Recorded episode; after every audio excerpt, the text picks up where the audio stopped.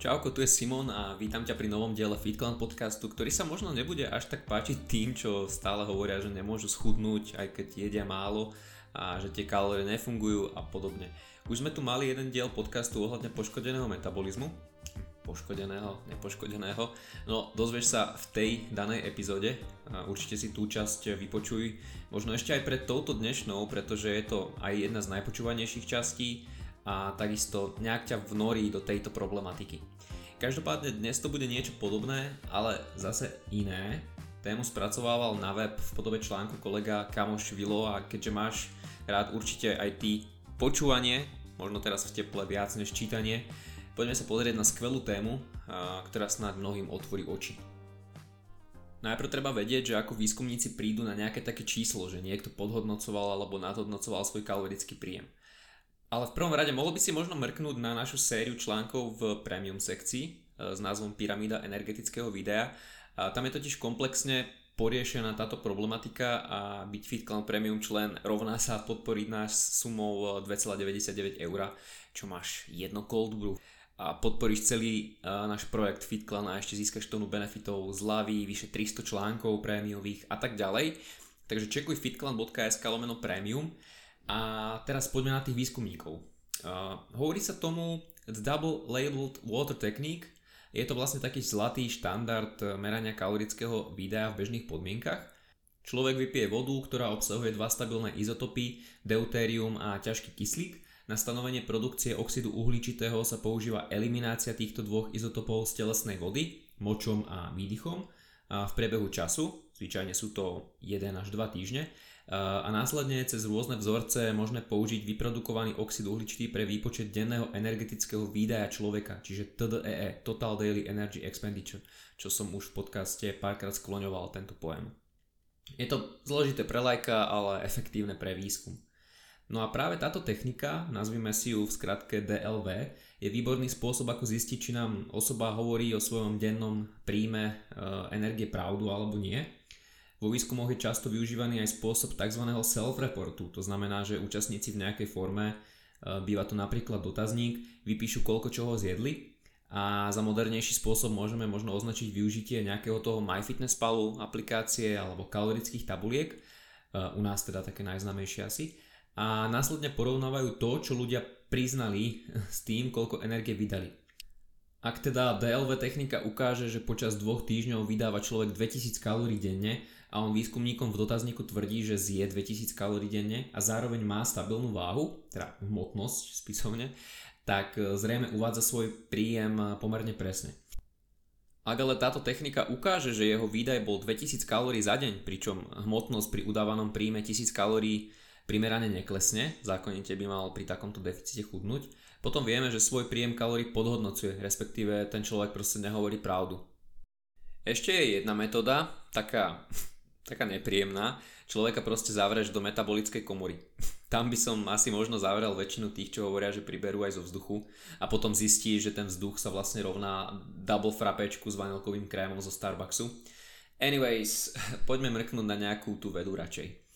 Dosť veľká halúz je štúdia, mimochodom tie odkazy na výskum hodím do článku k danému dielu podcastu na náš web fitclan.sk e, Musím tam inak hodiť ešte aj odkazy k podcastu o celulitide, na, tom som trošku, na to som trošku zabudol. No a boli tu ženy v priemere, mali 39 rokov, 60 kg a opisovali sa ako také malé jedáčky, v preklade aj nejakom takom doslovnom, v porovnaní s tými, ktoré sa zase označovali ako veľké jedáčky. Tie malé tvrdili, že v podstate máličko jedia a tak, no napriek tomu sa im nedarí schudnúť. Ale aká bola realita? Asi uhádneš. Jedli oveľa viac a dokonca o 500 kalórií predbehli aj veľké jedáčky a počas 5 dní zapisovania a váženia priznali v priemere 1340 kalórií a reálny príjem bol však na úrovni 2586 kalórií. A čo bolo najlepšie na tejto celej story je, že keď dvom z nich dali toľko kalórií, koľko podľa nich jedli, teda tých 1340, ktoré hovorili denne, tak schudli 0,75 kg týždenne, to znamená, že denný deficit 825 kalórií. Takže reálne, keby jedli toľko, čo tvrdili, tak by schudli, lenže proste jedli viac, oveľa viac ako si mysleli, alebo teda ako trekovali. A týmto jedným výskumom sa dá zhrnúť takmer každá podobná story, každý podobný výskum.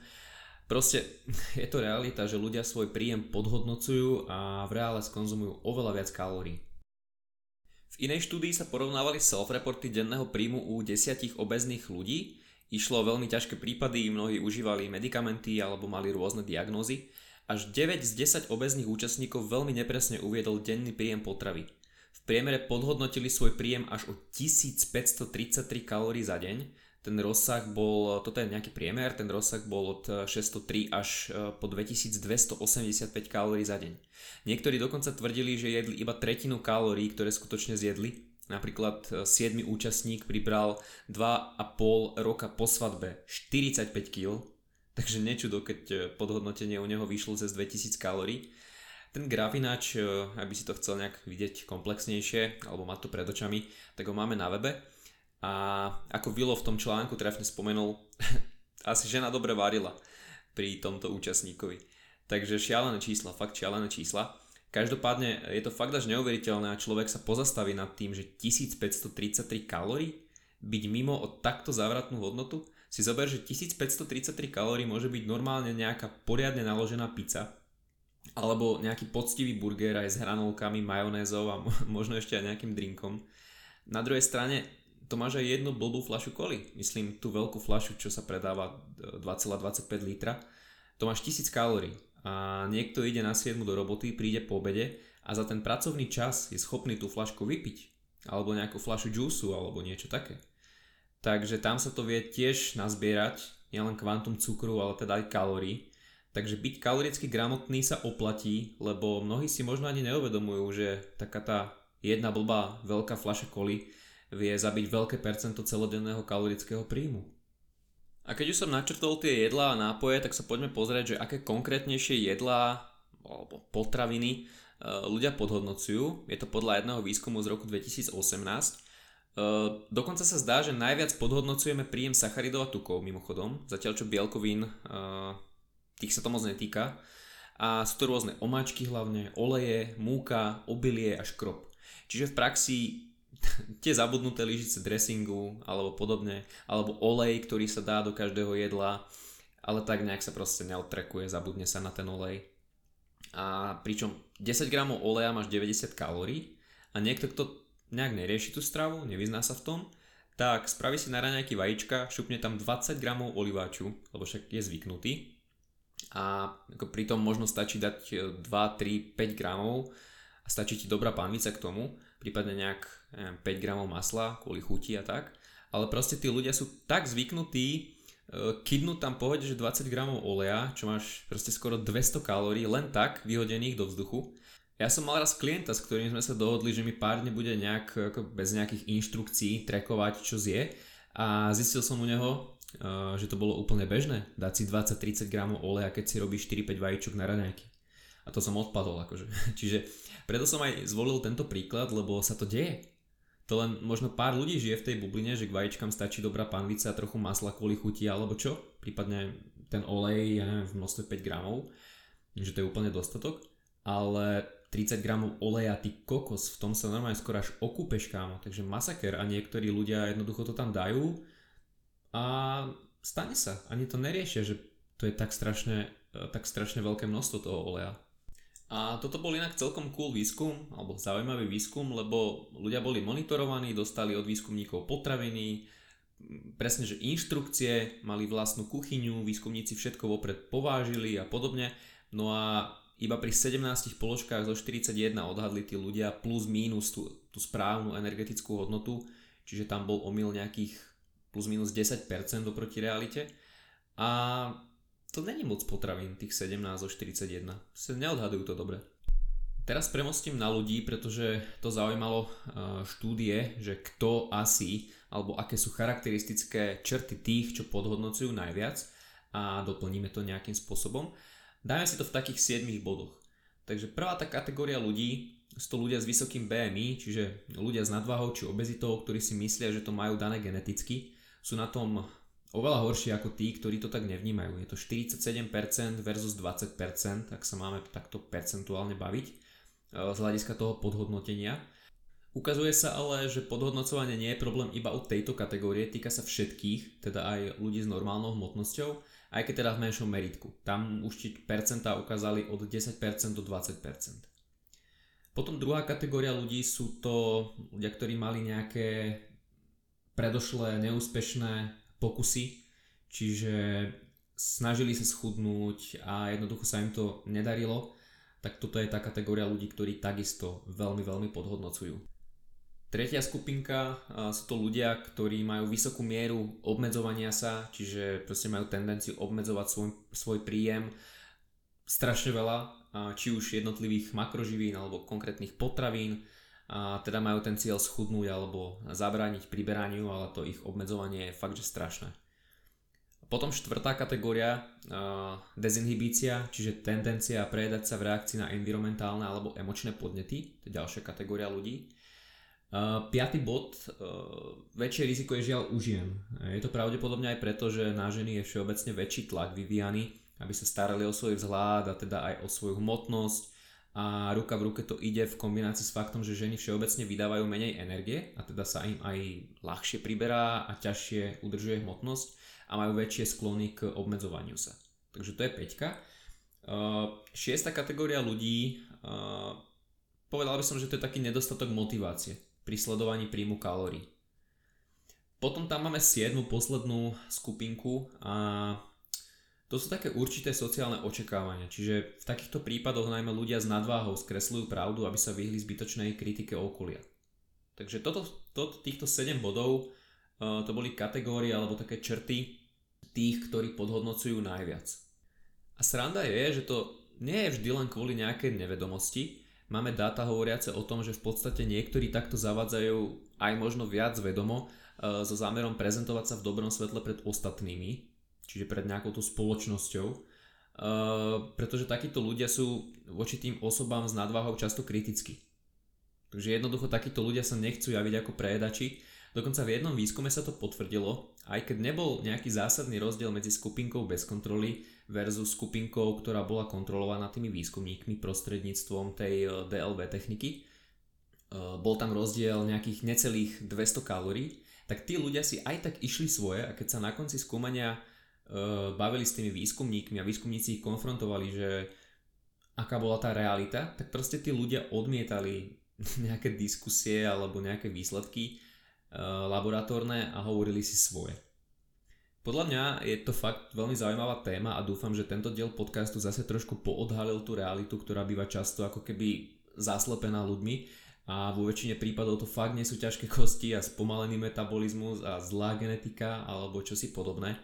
Hoci sa mnohí snažia všetko si poctivo zapisovať a sledovať, aj tak môžeme byť značne nepresní. Ukazuje sa, že bežní ľudia podhodnocujú svoj kalorický príjem niekde medzi 10 až 20% a u ľudí s nadváhou či obezitou, ktorí si myslia, že ich metabolizmus je poškodený alebo niečo podobné, alebo že majú genetickú predispozíciu byť jednoducho tučný, je to až do 50%, čo je obrovské, či obrovské číslo.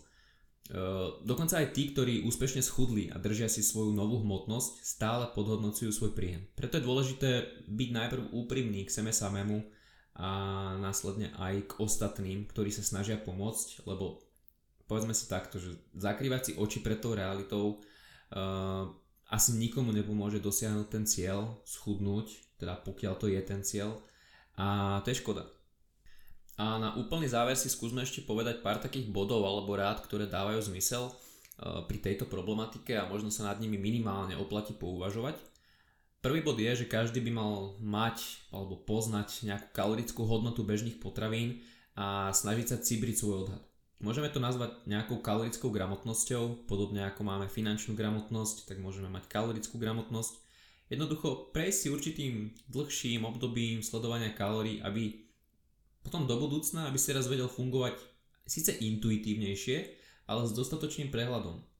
Ja k tomu e, zároveň dodám, že nikto nehovorí, aby si všetky potraviny vážil a celý život ich vážil a aby si celý život stál za tou kuchynskou váhou a že váženie jedla je utrpenie a ničí to život. To sú také blbé komentáre. Ešte raz.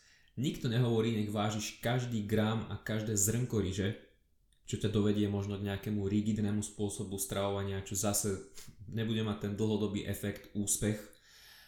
A len keď proste v tom celom tápaš a máš problém schudnúť a nechápeš tej strave, netušíš odhadnúť hociaké obyčajné jedlo na tanieri, či už kaloricky, alebo približným zložením makroživín, tak to môže byť zásadný problém. Takže počítať kalórie nemusíš, ale mať tú kalorickú gramotnosť sa hodí. A s tým je to tak nejak prepojené. A mať prehľad, zhruba vedieť pracovať s tým jedlom a užívať si aj život, aj jedlo, aj plniť ciele, aj mať ten prehľad. Proste nie je to vôbec ťažké. A keď na to nemáš nervy a čas, tak, tak čo, tak si zaplať coaching fitclan.sk lomeno služby a pomôžeme ti. Ne, není, si, není si prvý ani posledný, komu by sme takto pomohli ale dá sa to zvládnuť aj sám, len často skôr ľudia možno potrebujú takú, mm, takú pomocnú ruku alebo takú tú oporu v tom, aby veci robili dobre aby si boli istí, že nerobia nejaké hovadiny, ale naopak, aby ich niekto takto nejako držal za tú ruku.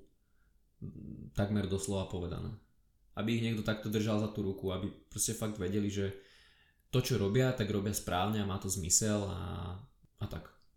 Ak si náhodou nejaký coach alebo tréner, tak nehovor hneď svojim obeznejším klientom, že ťa klamú alebo ti nehovoria proste pravdu, pretože poctivo cvičíte, spravil si im aj nejaký stravovací plán a oni nechudnú.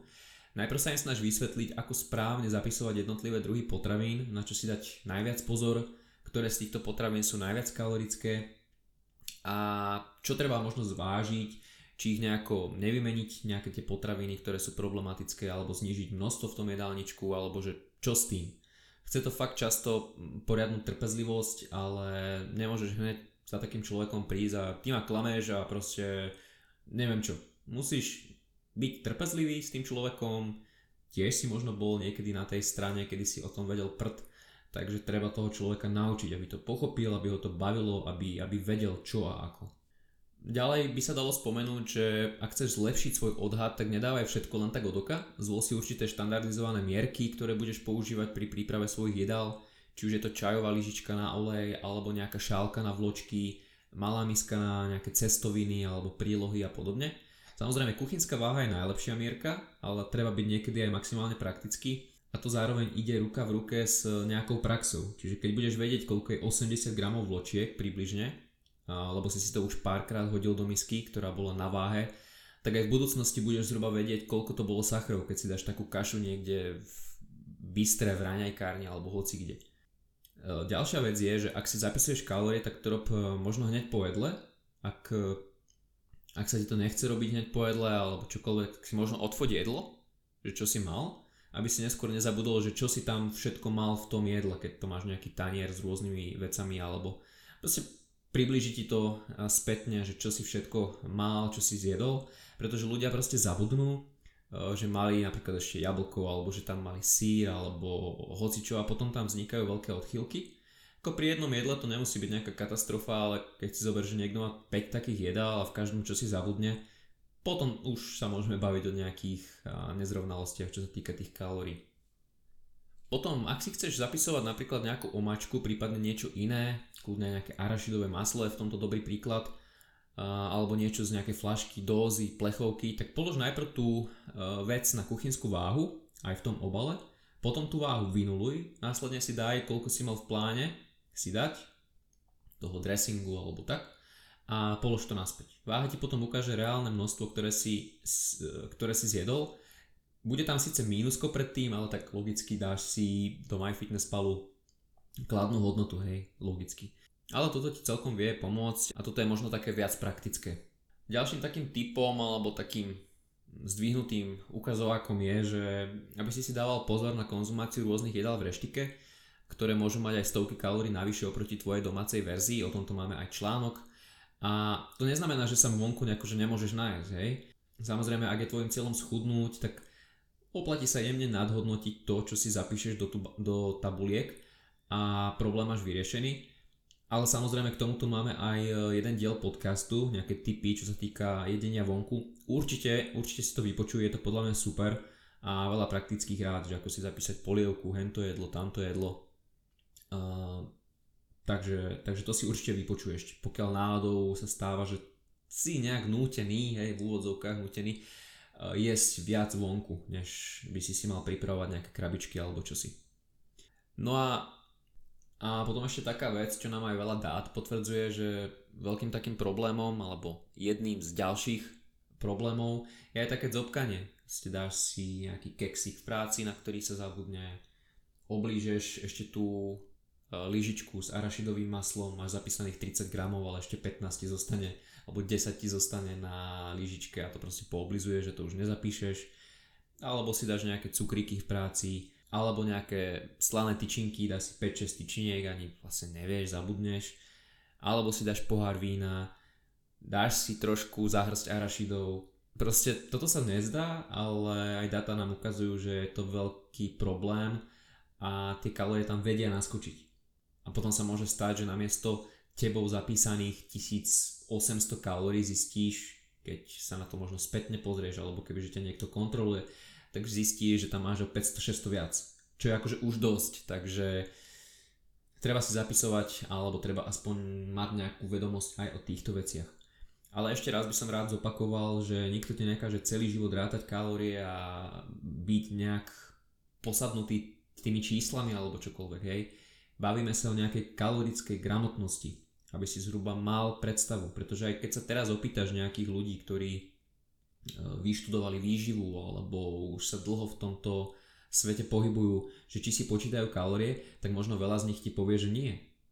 Ale tí ľudia proste už vedia, už majú tú predstavu, že koľko kalórií, aké zloženie tých makroživín. A to, že si ich nepočítajú teraz alebo nesledujú, netrekujú v MyFitnessPale, to neznamená, že oni to nemajú v hlave a v oku. Proste tí ľudia už to vedia, takže toto si tiež treba uvedomiť a pokiaľ ty absolútne netušíš, že dám pred teba kuracie prsia s rýžou a ty absolútne netušíš, že koľko to má bielkovín, sacharidov, tukov, aspoň približne, nevieš odhadnúť tie množstva, možno to bude problém. Pokiaľ tápaš pri tom chudnutí, tak možno toto bude ten problém, že nemáš tú kalorickú vedomosť a gramotnosť a je fajn sa to naučiť možno predtým, než sa nejak posunieš ďalej. Alebo proste nájsť si postupne v tom procese nejaké body, ktoré ti pomôžu v tom, aby si sa v tom lepšie orientoval. Takže tak, toto bolo podhodnocovanie, častý problém, veľký problém a počujeme sa teda pri nejakom ďalšom podcaste, pri ďalšom FitClan podcaste. Ja sa lúčim. Čauko.